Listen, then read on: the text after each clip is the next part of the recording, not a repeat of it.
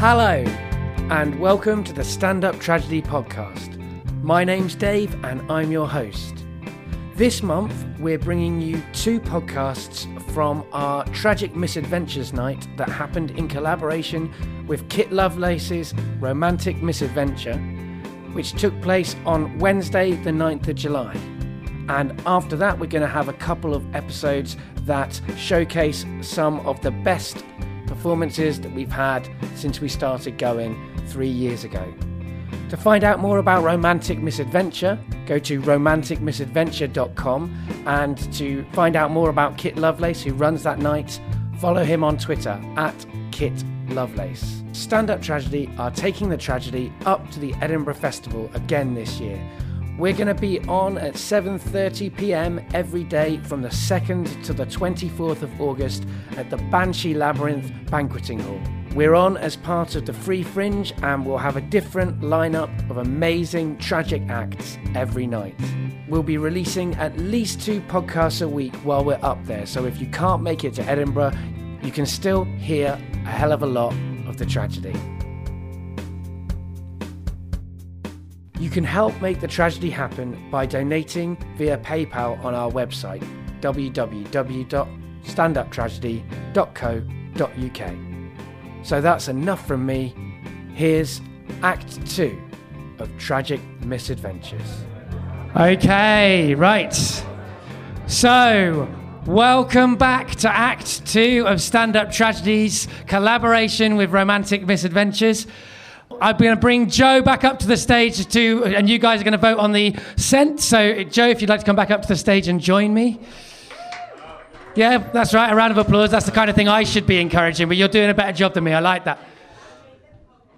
Oh, Right. Okay, so um, we, I think we'll just do this bit with a, with cheers. So number one was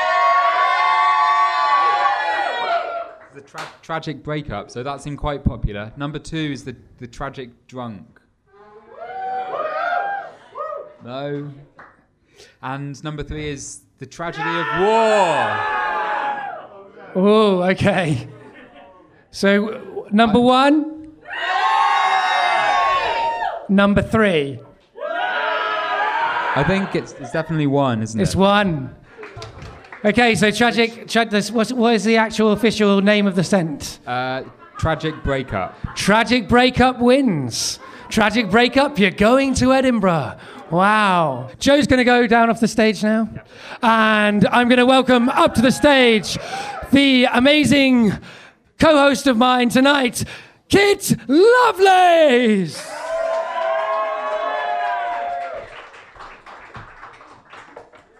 Hi, hello. Um, so, half the reason that I uh, run this night uh, is because uh, I'm a shameless self promoter. uh, and I've been writing a book. So, uh, uh, a number of years ago, I wrote a column for The Guardian. People are laughing. Is my fly undone? Oh, okay. Um, uh, I used to write column for The Guardian, and I changed my uh, real life love life into a choose your own adventure story, a real life choose your own adventure story. So I had people voting on uh, the way my love life worked. Uh, and I thought the natural logical extension of that was to change my entire romantic history into a second person, uh, do as you please romp. Uh, so I've written that. It's now a thing that exists in the world. And I did it, and it involves a lot of my past girlfriends and uh, other such uh, things assorted. Uh, I mean that with all due respect. And one of them, in fact, within about 24 hours of this uh, becoming available to the public at large, uh, one of my ex girlfriends found out about it. Uh, and mercifully, it's an all right passage, but I thought I would.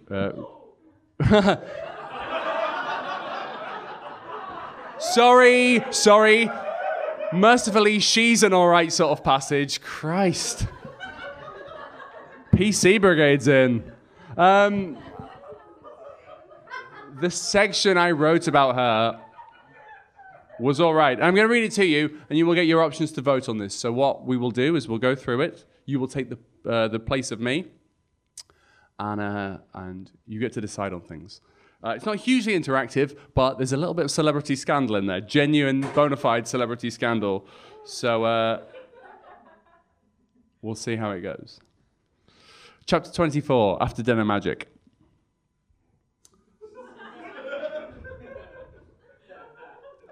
Think of a TV magician, any TV magician you like.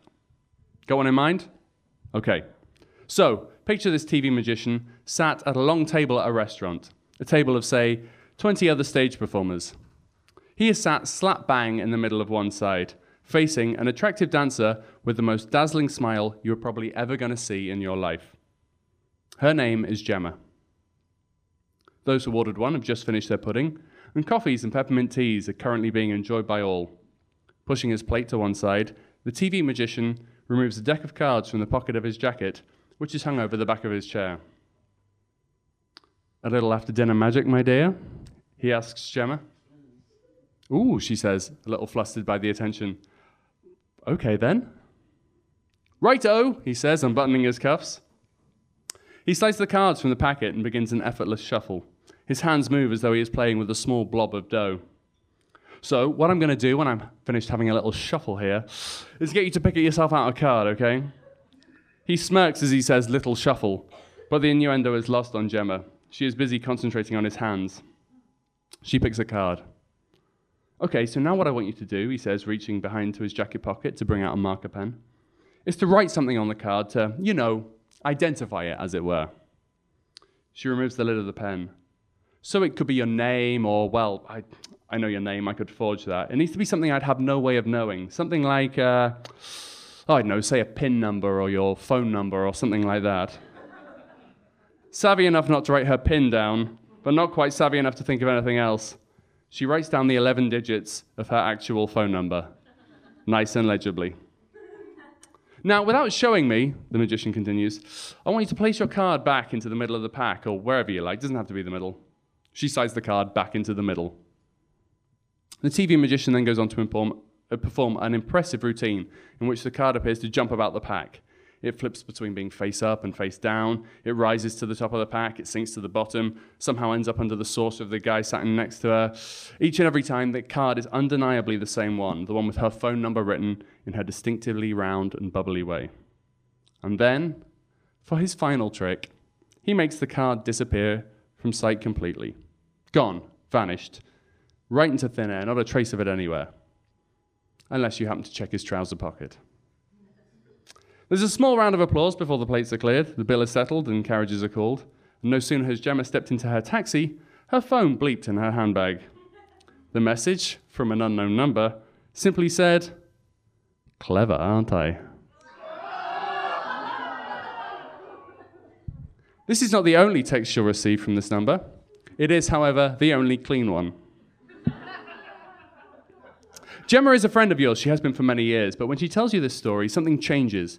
It's one of those moments where you almost feel something physical shift in your body, a lever or a switch, somewhere releasing itself from one position and locking into another. And for reasons you can't explain but can definitely, definitely feel, you know that you are now pretty much in love with her. It's not an ideal situation. Not only is Gemma your sister's best friend, Gemma has an ex boyfriend who has spent the best part of 18 months refusing to get over her, acting in much the same way that Romeo did shortly after he chanced upon the recently drugged Juliet. He's a friend of yours, a good friend, and he probably isn't going to take too kindly to you sniffing around his ex. This whole thing is ridiculous. It makes no sense for you to be feeling this way for a girl who has been right under your nose for six or seven years. It's irrational, impulsive, and impractical everything that everyone always claims is the case with true love. So, what do you want to do? And these are your two options here. Before I do this, I want you to all, at the count of three, shout out. And this is being recorded, so I don't want this to become libelous. But you all need to do this together. Just if you've got an idea of who the TV magician might be. so just think about it for a second. I'm going to count to three. After three, I want you to shout out all as one who you reckon it's going to be so that we don't libel any one person in particular, unless we've all guessed it, in which case that's fine. Ready? Got it in mind? One, two, three. Absolutely, genuinely well done. true, true, 100% true. Uh, we might need to clip that, but yeah, absolutely true. Catch me afterwards. I'll tell you. I'll tell you um, how that's how that's the case. For continuity's sake, just uh, as deathly silent as you were when I finished. Thank you. So here are your two options. A, are you kidding? Are you actually kidding? You want to pursue a girl because a once famous, now semi infamous TV magician worked a bit of his charm on her. This is no way to start a relationship. No way at all. Try somebody else. Or B, so there's some issues. So you didn't seem interested at all until you realized there's a bit of competition for her attention, albeit in a rather peculiar form. So what? Follow your fickle heart. Go for it. Uh, up to three, A or B. One, two, three. Okay, listen, I'm, I'm running out of time here slightly, but what I, I will just. I've got a feeling for the crowd, and I think this might end pretty quickly. So, here we go. Chapter 17 Text Speak. So, this is what you'd. Oh, this is actually fucking pretty brilliant on my part. I don't want to.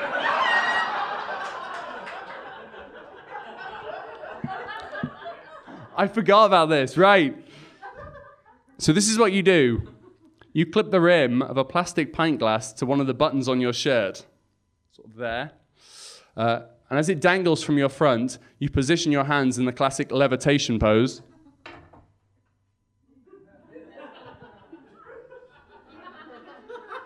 So it looks like you're dangling a pint glass, like you're levitating a pint glass. And you get your picture, your friend Will to take a picture of you. Uh, you send the picture to Gemma with a simple caption. So I, uh, I hear you're into magic now.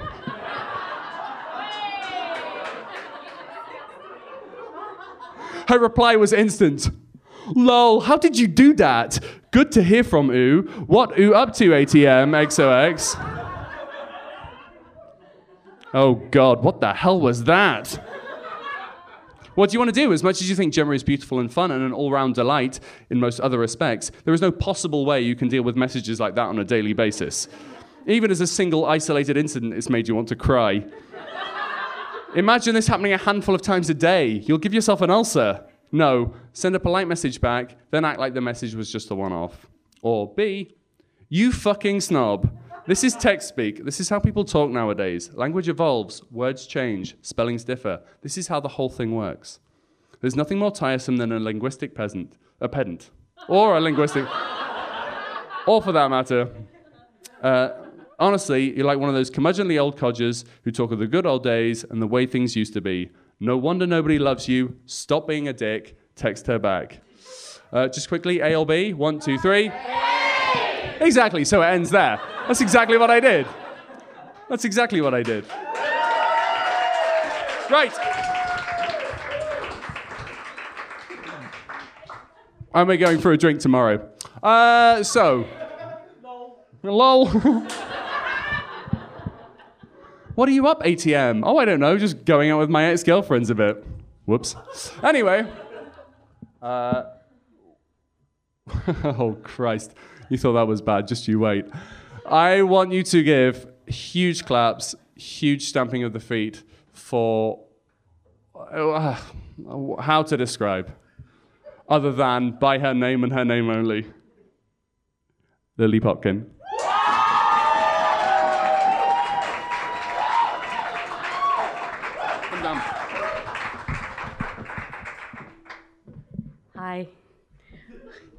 I'm about to lower the tone significantly. I hope you've all had like maybe 10 drinks while you were on the break. Um, I knew this was going to happen. I knew that I was going to be really, really terrible. And so I've written a disclaimer. I didn't have time to make it sound professional. That's mainly because I don't know how to make things sound professional. And also, I'm lazy. There are bigger problems in the world, get a grip. Anyway, the disclaimer of sorts. This is how it goes Hi, I'm Lily. I am a good person. Things you should know about me. I never raise my arms on the tube in summer because I care about the environment. I never eat pickled onion monster munch crisps if there is anyone sitting less than 10 feet away from me. I stopped showing my G string circa 2001 and stopped wearing them altogether in 2005. I have never knowingly killed a person. I repeat, knowingly. I've never drowned a kitten, although four months ago I kicked a pigeon, but only because. But only because it was fat and I misjudged its speed versus my Saturday night fever street strut. Look,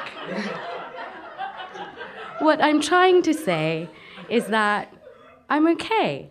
I can be nice. I'm on the Amnesty mailing list. and I'm getting better at recycling. Well, not actually, because I don't have space for two bins, but I think it's a really good idea. Please try to remember this, all of this. End of disclaimer. And so, here we are, my terrible story.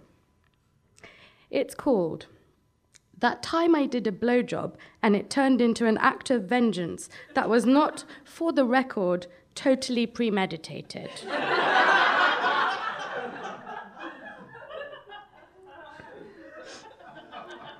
I was. I was sexually what you call a late bloomer. Ish. The first time I did a sex on an actual human was when I was 18 years old. He told me after that we had made love. I knew shortly after that that this wasn't going to work out. It didn't matter. I much preferred him to the group of girls that had ad- adopted me um, at uni. They were unpleasant. They were the kind of girls that drew strength from the weakness of others. I don't know why I was of any interest to them, because back then I wore hella Adidas and polyester. they had boyfriends called Malcolm. Three of them spoke Spanish and Italian. One came from a family that owned two castles in Bavaria, which I later learned was an actual place. I come from Brent. I've only recently learnt how to correctly pronounce stoic. I've, I've been, I've been saying stoic for 33 years.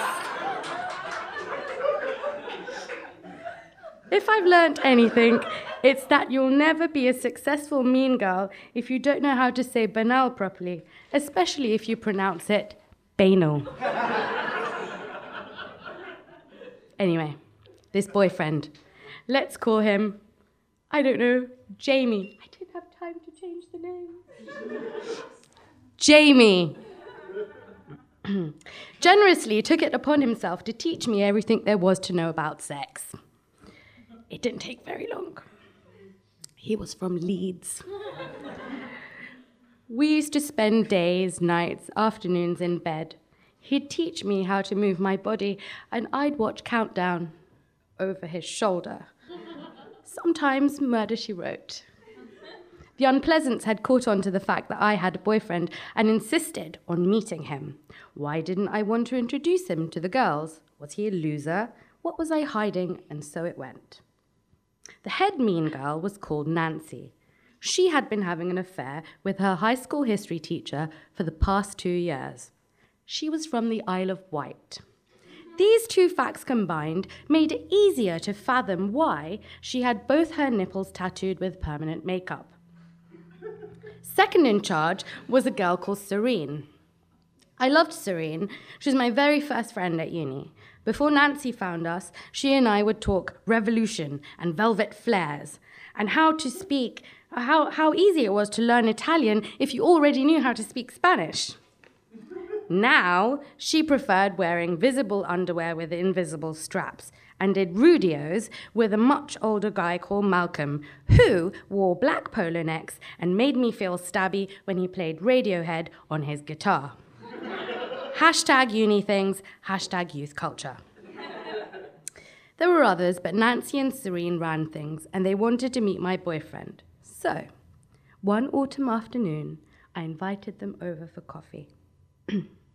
now, I remember putting sugar in the cups, and I remember putting the coffee in.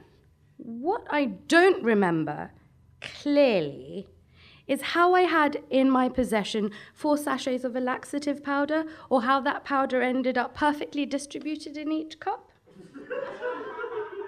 this is a secret. I am telling you my secrets. I'm telling you something that's hard for me to talk about because I realize how psycho this makes me sound. But in my defense, I had spent the day getting the piss ripped out of me for referencing the Antipodes as the antipodes.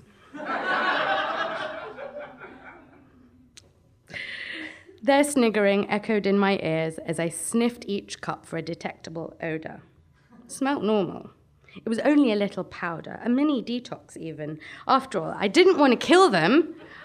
Everyone has to shit sometime. I told Jamie about my diabolical plan. I don't know what it is about act of ve- acts of vengeance that make people horny, but for some reason, in that moment, I was more desirable than toilet paper at Glasto. So, we undressed and got handsy. For this next bit, I just want to say, Uh, like a lot of you don't actually know me, and that's probably a great thing. We should never make eye contact again. But I'm really, I really am really, really sorry. I'm a better person now. I was in the middle of a blowjob when there was a knock at the door. Lily Potkin, open up and show us this man. It startled Jamie, who took this as an opportunity to, you know, psh.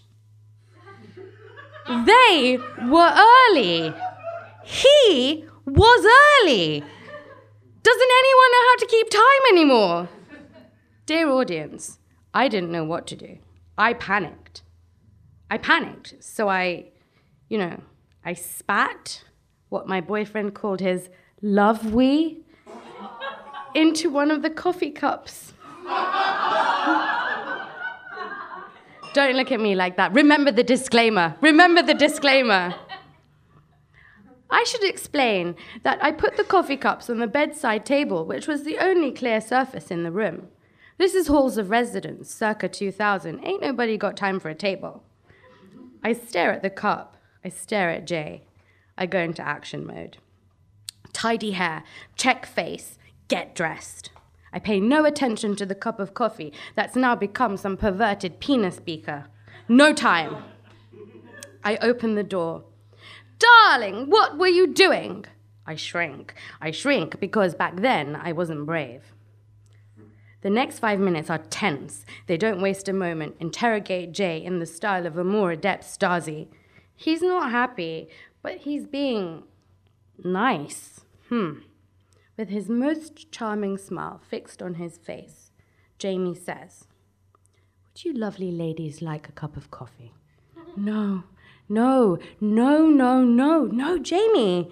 The kettle is ready, and as he proficiently pours hot water into each cup, he shoots over a conspiratorial wink. What's wrong with you? Don't do it. Don't do it. Which one? I look at the cups. Which one? Which cup? Which is the most terrible cup? I see it. It's the chipped blue mug. The chipped blue mug that now holds coffee, laxative powder, and jizz.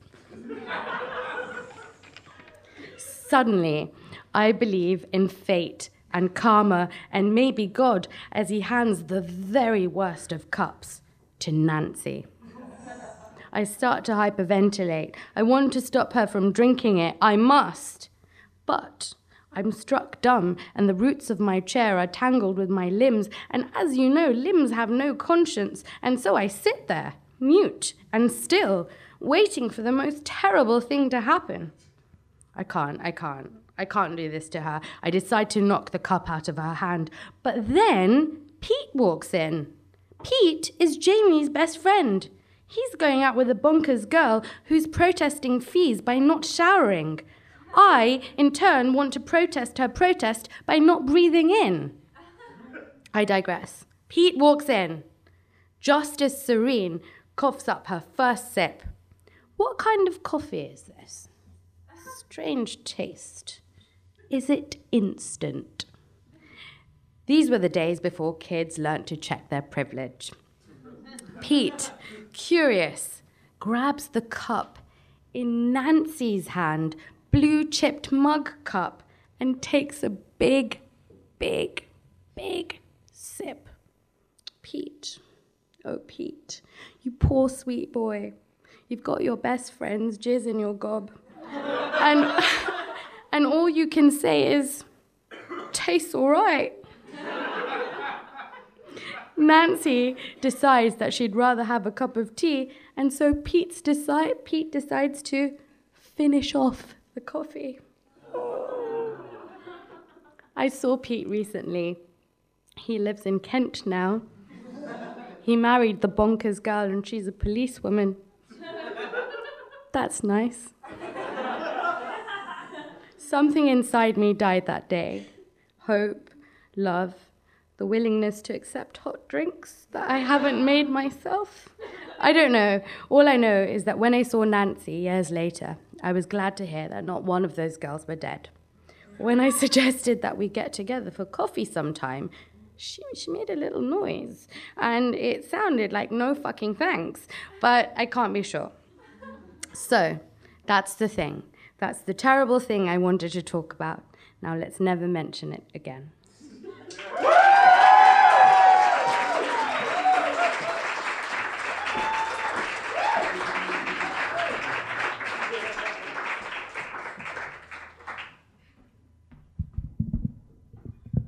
Right. So, um,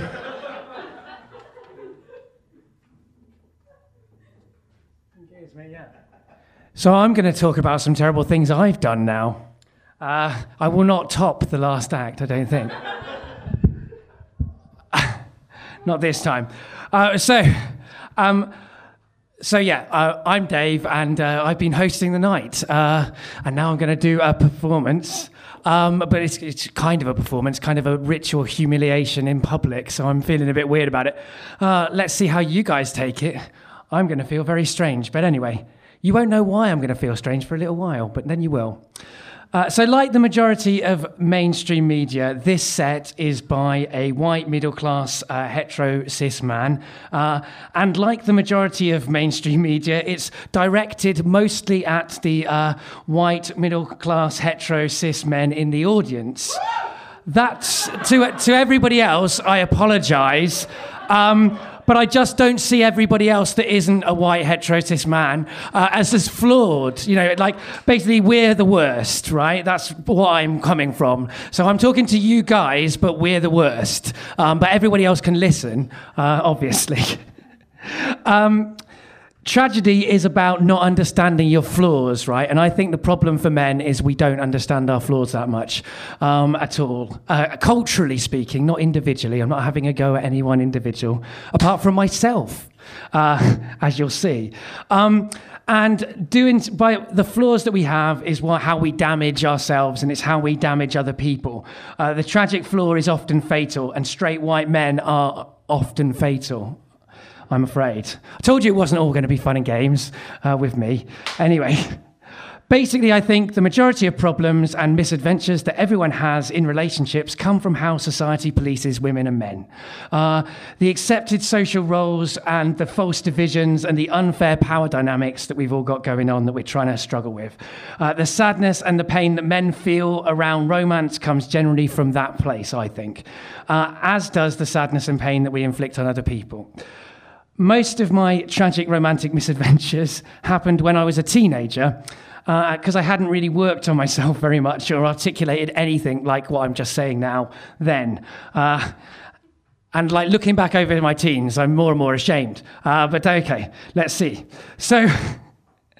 Um, you'd think I was coming from a strong position in terms of resisting uh, the social pressures of masculinity. Uh, one of my par- par- parallel childhoods went like this. So I was brought up by my dad mostly. My mum went out to work. He brought up and looked after the kids and did all the domestic chores. He was a part of a feminist book club. He bought feminist books for me, like Bill's New Frock and stuff like that. Um, I was dressed in pink jeans to go to primary school because, you know, my parents were like, you know, that's your niece's hand me downs. It's complicated why she's older than me, but it is the case. Uh, that's your niece's hand me downs, and you're wearing pink jeans. And I didn't really mind that, and I didn't think anything of it. Went into primary school, discovered I'm not, you know, Other people had thoughts on the pink jeans. Uh, but there we go. Uh, and my older sisters and my parents all defined themselves as feminists. So I should have been all right, right? I should have been okay.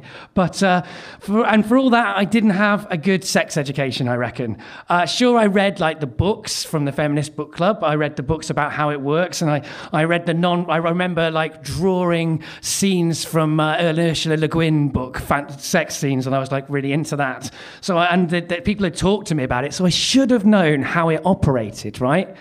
But when I was 12, I went into school and I gathered all of the boys around me and I said, Guess what? I've discovered the most amazing thing. I've invented this thing. I call it simulated sex.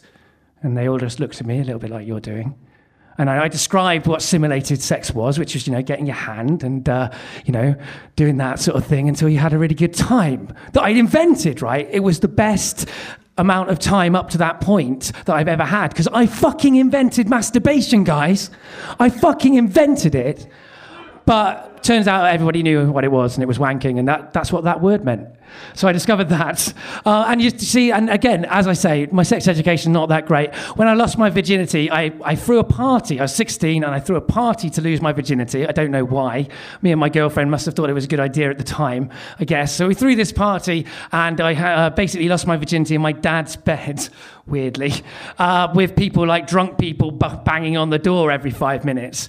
But because of the fact that I uh, was so worried about safe sex, uh, we kept stopping stopping every so often to see if the condom had broken, waiting a little bit of time, then starting again with the same condom.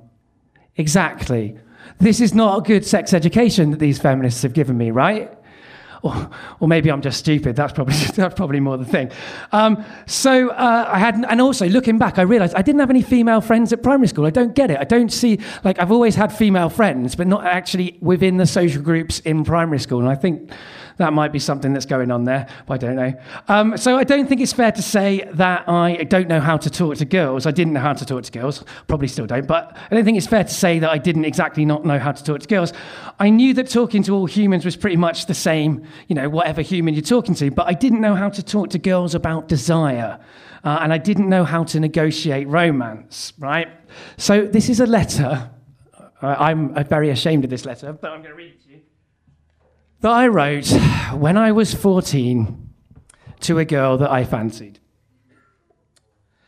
Um, it's weird because my handwriting essentially hasn't changed. So it's really disturbing that this person who is look, looks like me, looks like me handwriting wise, uh, said these things. Anyway, uh, they're not that bad. I'm probably over egging it. Laura, no dear or anything, a bit weird. Uh, I find it hard to express my feelings for you to your face, and so I am doing it in a letter. Uh, brackets, I don't know if I'll ever have the guts to give it to you, but uh, it helps me to write my feelings down, comma. Anyway, if you're reading this, you know I've summoned up enough courage to give you the letter, close brackets. Anyhow, with the risk of sounding corny, I have liked you for quite a long time now brackets, certainly since before the party. Now, okay, so the party, at the party, um, we play Spin the Bottle, and then Champagne Supernova comes on, uh, and, you know, it's one of those kind of moments. Uh, I asked this girl, Anna, who I fancied, if she'll dance with me. She says no. I sit at the side, sad and depressed. And Laura, Anna's best friend, uh, comes over to me and takes my hand and leads me to the dance floor, and we're dancing, we're slow dancing. I do something I don't wouldn't do now, which is move my hands down to her ass before I actually have uh, kissed her. Uh, but she was accepting of that ass touching, which I don't approve of. Um, and uh, then we kissed, and it was like the first kind of kiss where you're like know you're an adult and you're having an adult time rather than just like going through the motions. So that's what happened at the party. Uh, but I didn't want to say anything. Uh, so, so yeah, so I've said I've liked her for a long time, clearly it was a lie, right? Uh, but I, I, didn't want to say anything because everyone knew I fancied Anna, and I didn't want to complicate an already complicated issue. Anyhow, by the time of the party, I had realized that I only liked Anna for her looks. And somehow I felt that her and I wouldn't go well together. Like, uh, this is like complete bullshit, obviously. And I'm sorry. And so I had found that the only person I wanted was you. You is underlined twice, and then there's brackets corny afterwards with two, two uh, exclamation marks. Now, the thing about that corny is that's the biggest lie, isn't it? That's me like really pretending, like I'm trying to be Hugh Grant or something here in this letter. It's very unpleasant. Uh, anyway, to, just to mention uh, Anna, um, Anna is someone who I think I kind of treated like how people talk about this thing, the friend zone. Uh, she was like the geeky, attractive girl, and me and my two friends were geeks, and so we all sort of felt entitled to her, and none of us were ever uh, satisfied in that. Now, I don't really approve of the friend zone. The friend zone actually sounds like a nice place to be because it's nice to be friends with people, um, but uh, I actually don't uh, like the, what, what it's come to mean, obviously. I, uh, my base level for any human of, of any gender is friends, right? Anything else is just extra fun. But uh, the, the, the friend thing is the initial thing that I like. But nevertheless, I'm ashamed of my teenage behavior, even though I would never have called it friend zone at the time because that hadn't been invented as a concept. So uh, that was Anna, uh, and that was that. Uh, have I missed anything out? No. So uh, it came as a uh, so, anyhow, anyway, what happened at the party between us came as a big surprise to me. Brackets, a pleasant surprise, though. Now, that is genuine. It was a pleasant surprise, and so I'm not a horrible, horrible person, just quite horrible. And so I decided to ask you out. You said no, brackets, you know all this already, so why am I telling you it?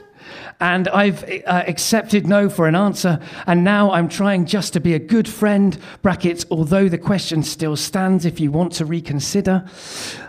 I understand, Jesus, I knew I, I, knew I judged me. Uh, I understand why you, uh, why you don't want to go out with me and uh, will try to curb the urge to ask you out again.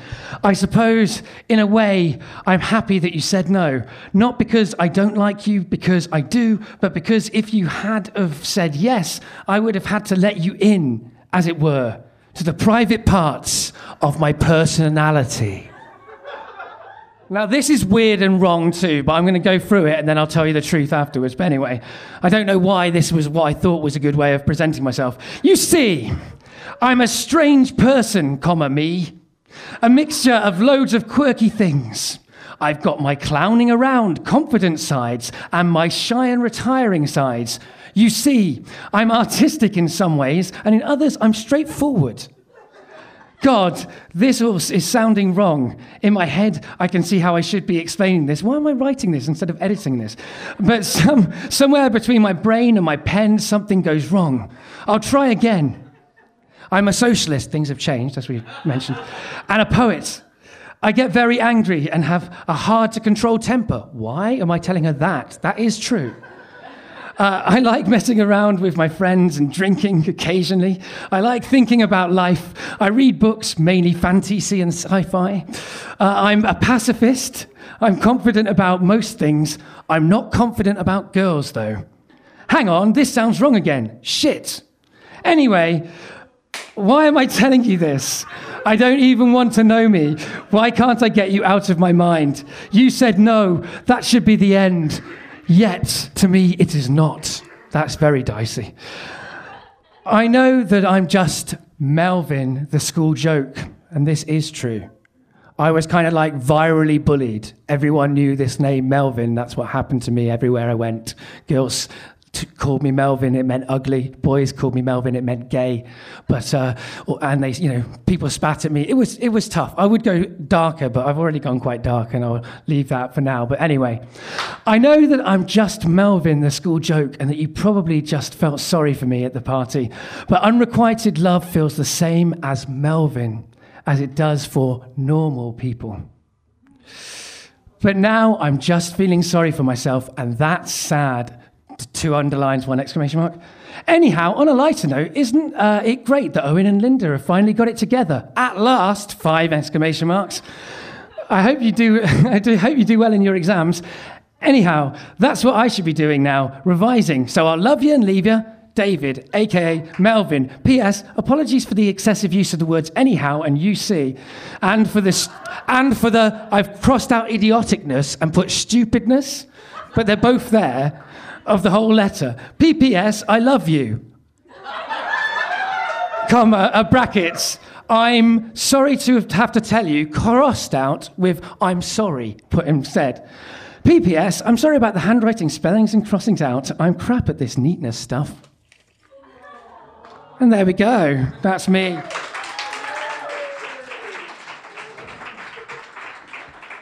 I would say, though, to the men in the audience, what I've kind of learned about myself looking back at the way that I behaved when I was a teenager is that you feel sad because you were promised things that you haven't got. The thing that's making you sad is the promise. You've been told that you're entitled to sex, love, and a lot of other things besides, but you haven't got those things. Of course, you feel bad. You've been tricked, but not by women.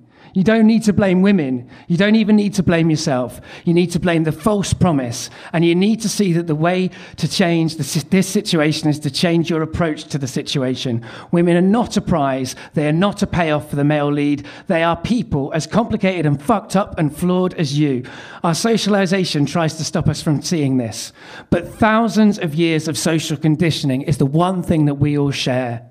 We've been lied to and we've been manipulated. And that manipulation hurts some of us more than others, and it benefits some of us more than others. And it's built on lies and it hurts everyone.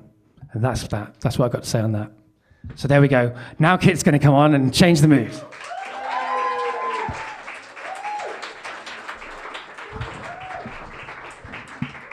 Now, maybe I can't throw stones because I lost my virginity age 21 to someone that looked the spitting image of my cousin.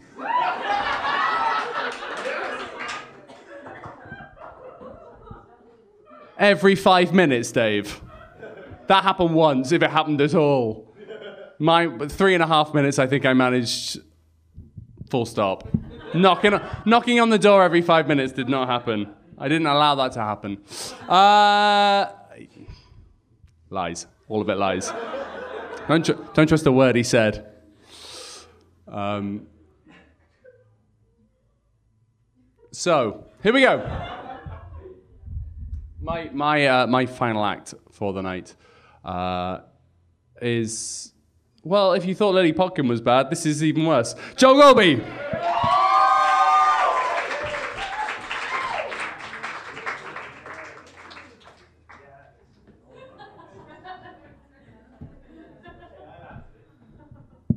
How's that? Cool.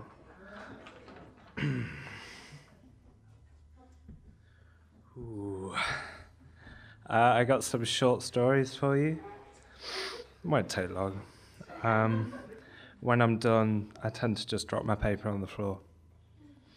So, um, it's a combination of old stories that I've already read out. If you've heard them before, just pretend you haven't. And new ones that I did today on the bus. this is uh, this is a club banger, one of the old ones.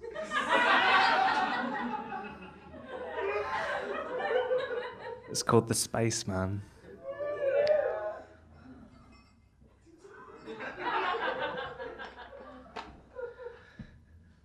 It's quite a savoury start on this one, so just I'll go. It's fine. Oh, he was saying.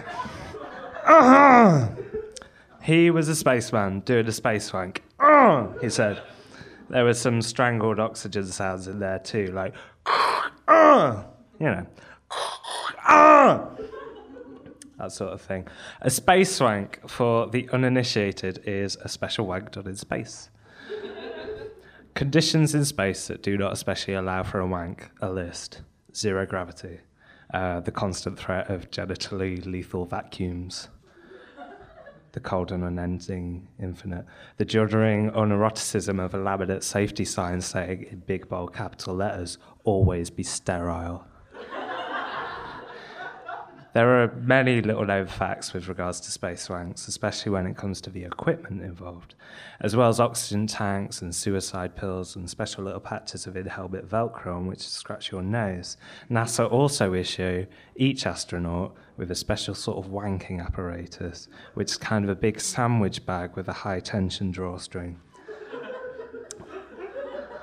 Down at HQ, they jokingly refer to it as the missile protection device. Astronauts are encouraged to do their wristies into that and then jettison the whole sorry mess into the dark yawning abyss of space for aliens to find and do with as they will. That's the plan.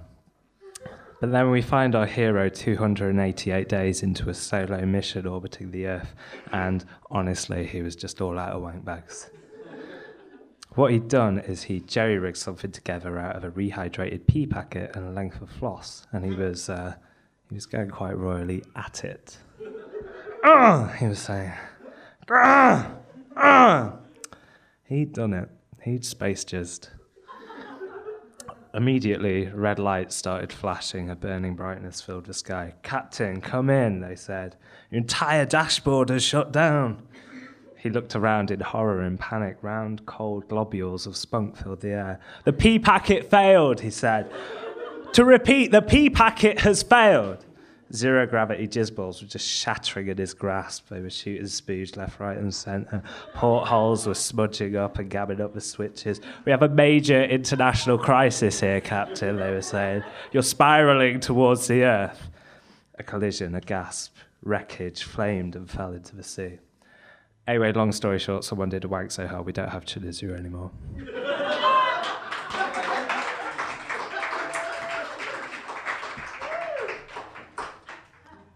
Thanks.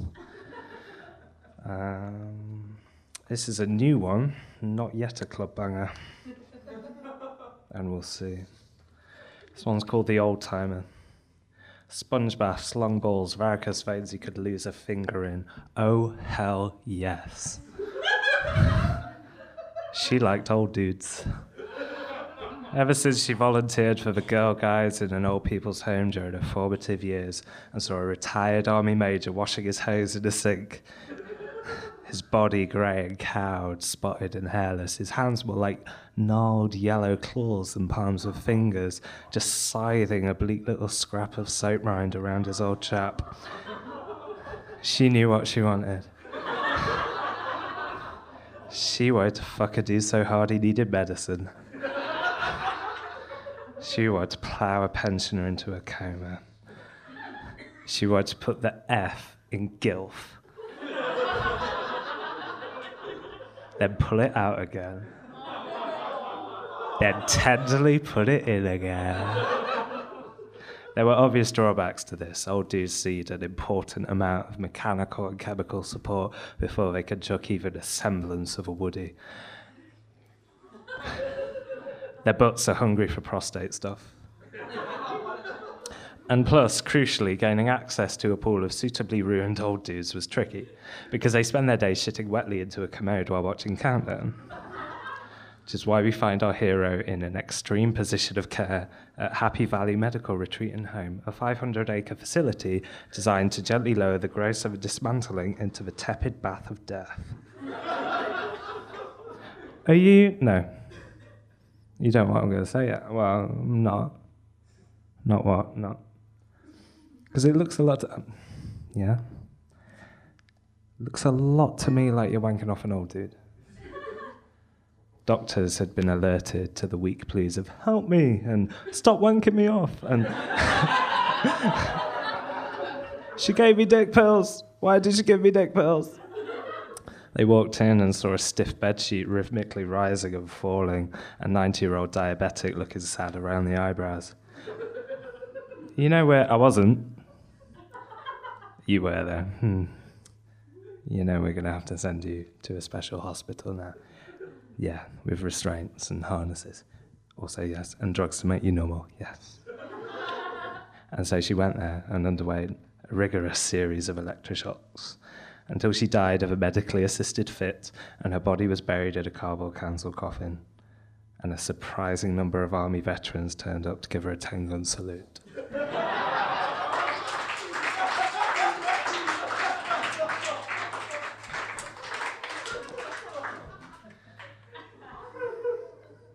This one's also new. It's called The Titanic.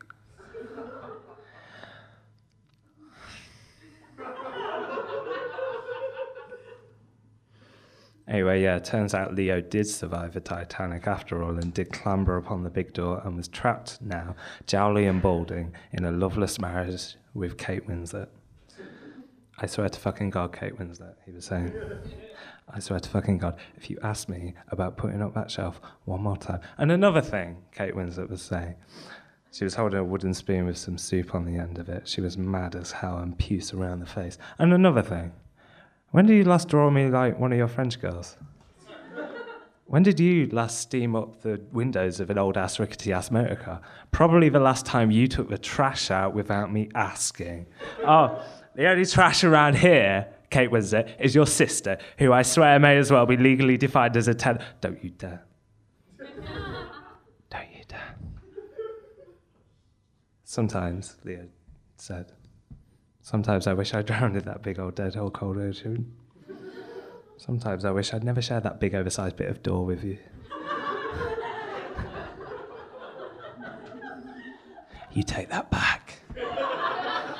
Sometimes I wish you'd just married Billy Zane so I could just pork a load of Irish girls and be happy.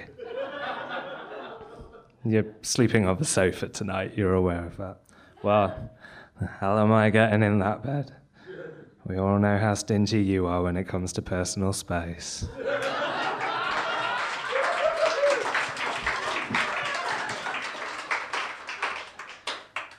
Um, this one's also new. Uh, it's called The Scuttle. Mm, he was saying, there's a bit of a theme to like the start of a lot of my stories. Mm, he was saying, hey, yeah, yeah. He'd been limbering up for months now. Daily vitamin injections, hot box yoga, six ribs removed on the NHS. He was ready. He was ready to chuck a prince. He was ready to perform autofellatio. He was ready to bend his body in half like a pretzel and put his dick in his mouth. A stunt like this needs preparation and a shopping list, a new hair trimmer, because one errant pube and a coughing fit, and you're going to be in traction. An excess of chapstick, pineapple chunks. he was saying! He pouted his lips like a chimp going after a banana. He tilted his entire body weight back, and there, in one perfect moment, he gulped up his helmet.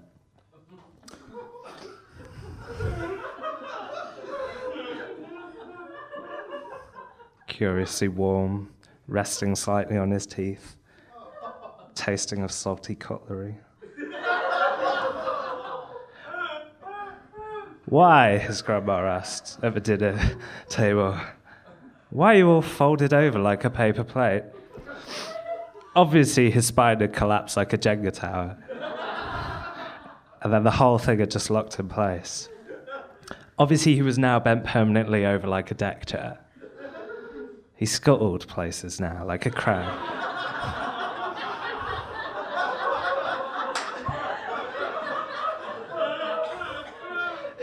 His balls tainted an arsehole permanently pointed at his own face. His feet behind his ears. Crowds laughed. Teens jeered. A football team picked him up once and frisbeed him into a bin.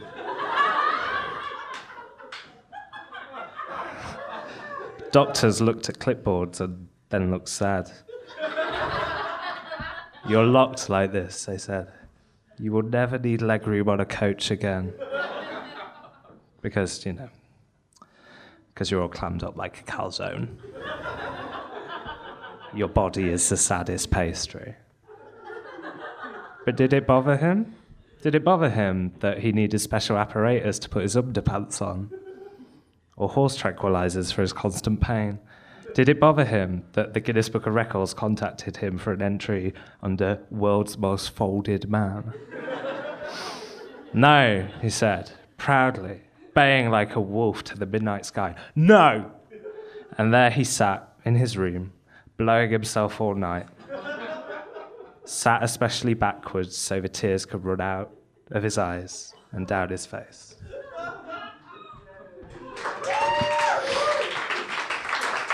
One more. Uh, I'm told I only have time for one more. Um, regulars will know which one. This one's called The Politician.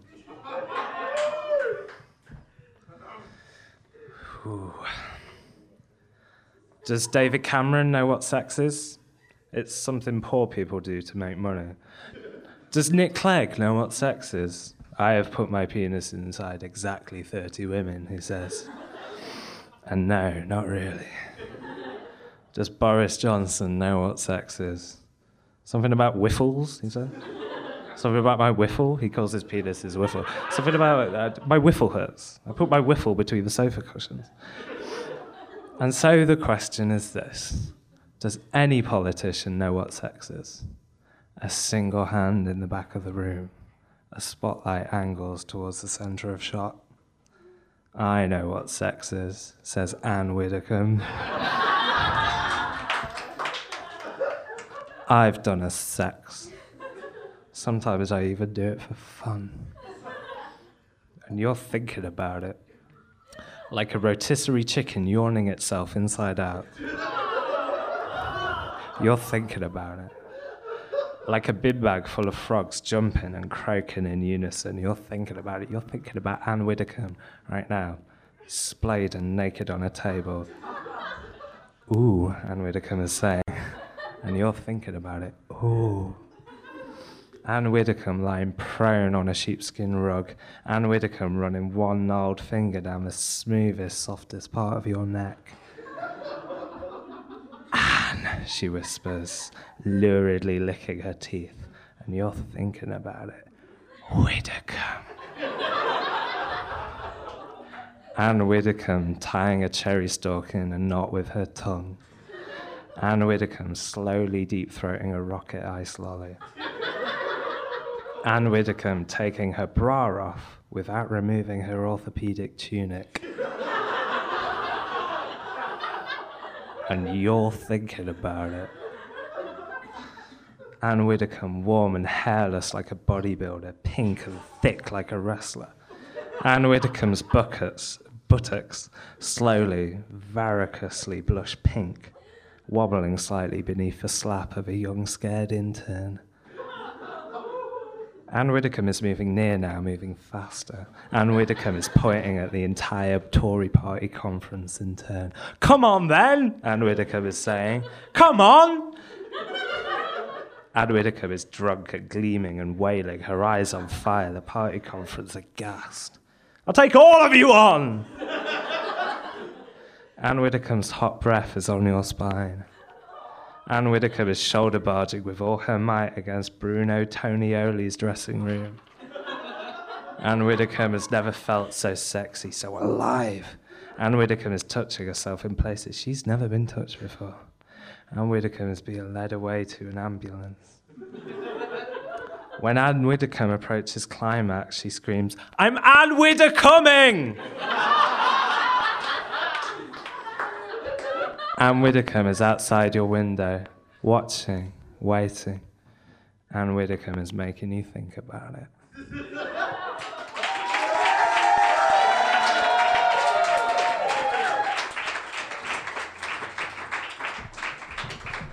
And just quickly, I thought you, I reckon you thought I was lying when I said it was going to be worse than Lily's story about spunking and a laxative laced coffee, but I, I think history is, uh, will prove me right. Dave.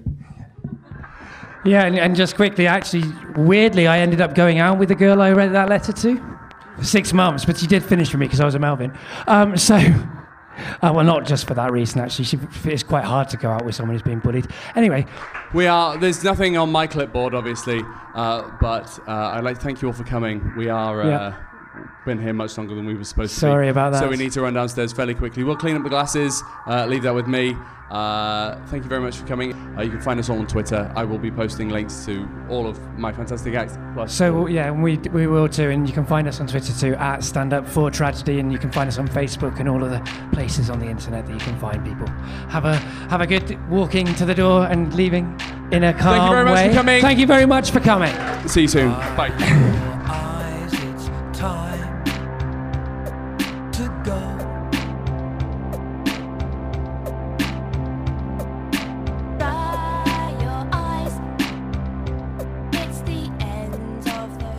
So you can find out more about Romantic Misadventure at romanticmisadventure.com and you can follow my co-host for these episodes, Kit Lovelace, at Kit Lovelace on Twitter.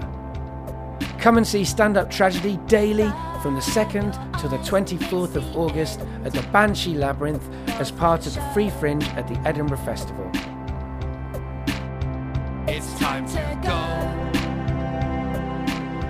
And we'll be back doing London shows on the 25th of September, where we're at the Dog Star with Tragic Friends. It's time to go. Speaking of friends, you can make friends with the tragedy over on Facebook, where we're Stand Up Tragedy. You can also like us over there. And if you want to follow the tragedy, you can do that on Twitter at Stand Up for Tragedy.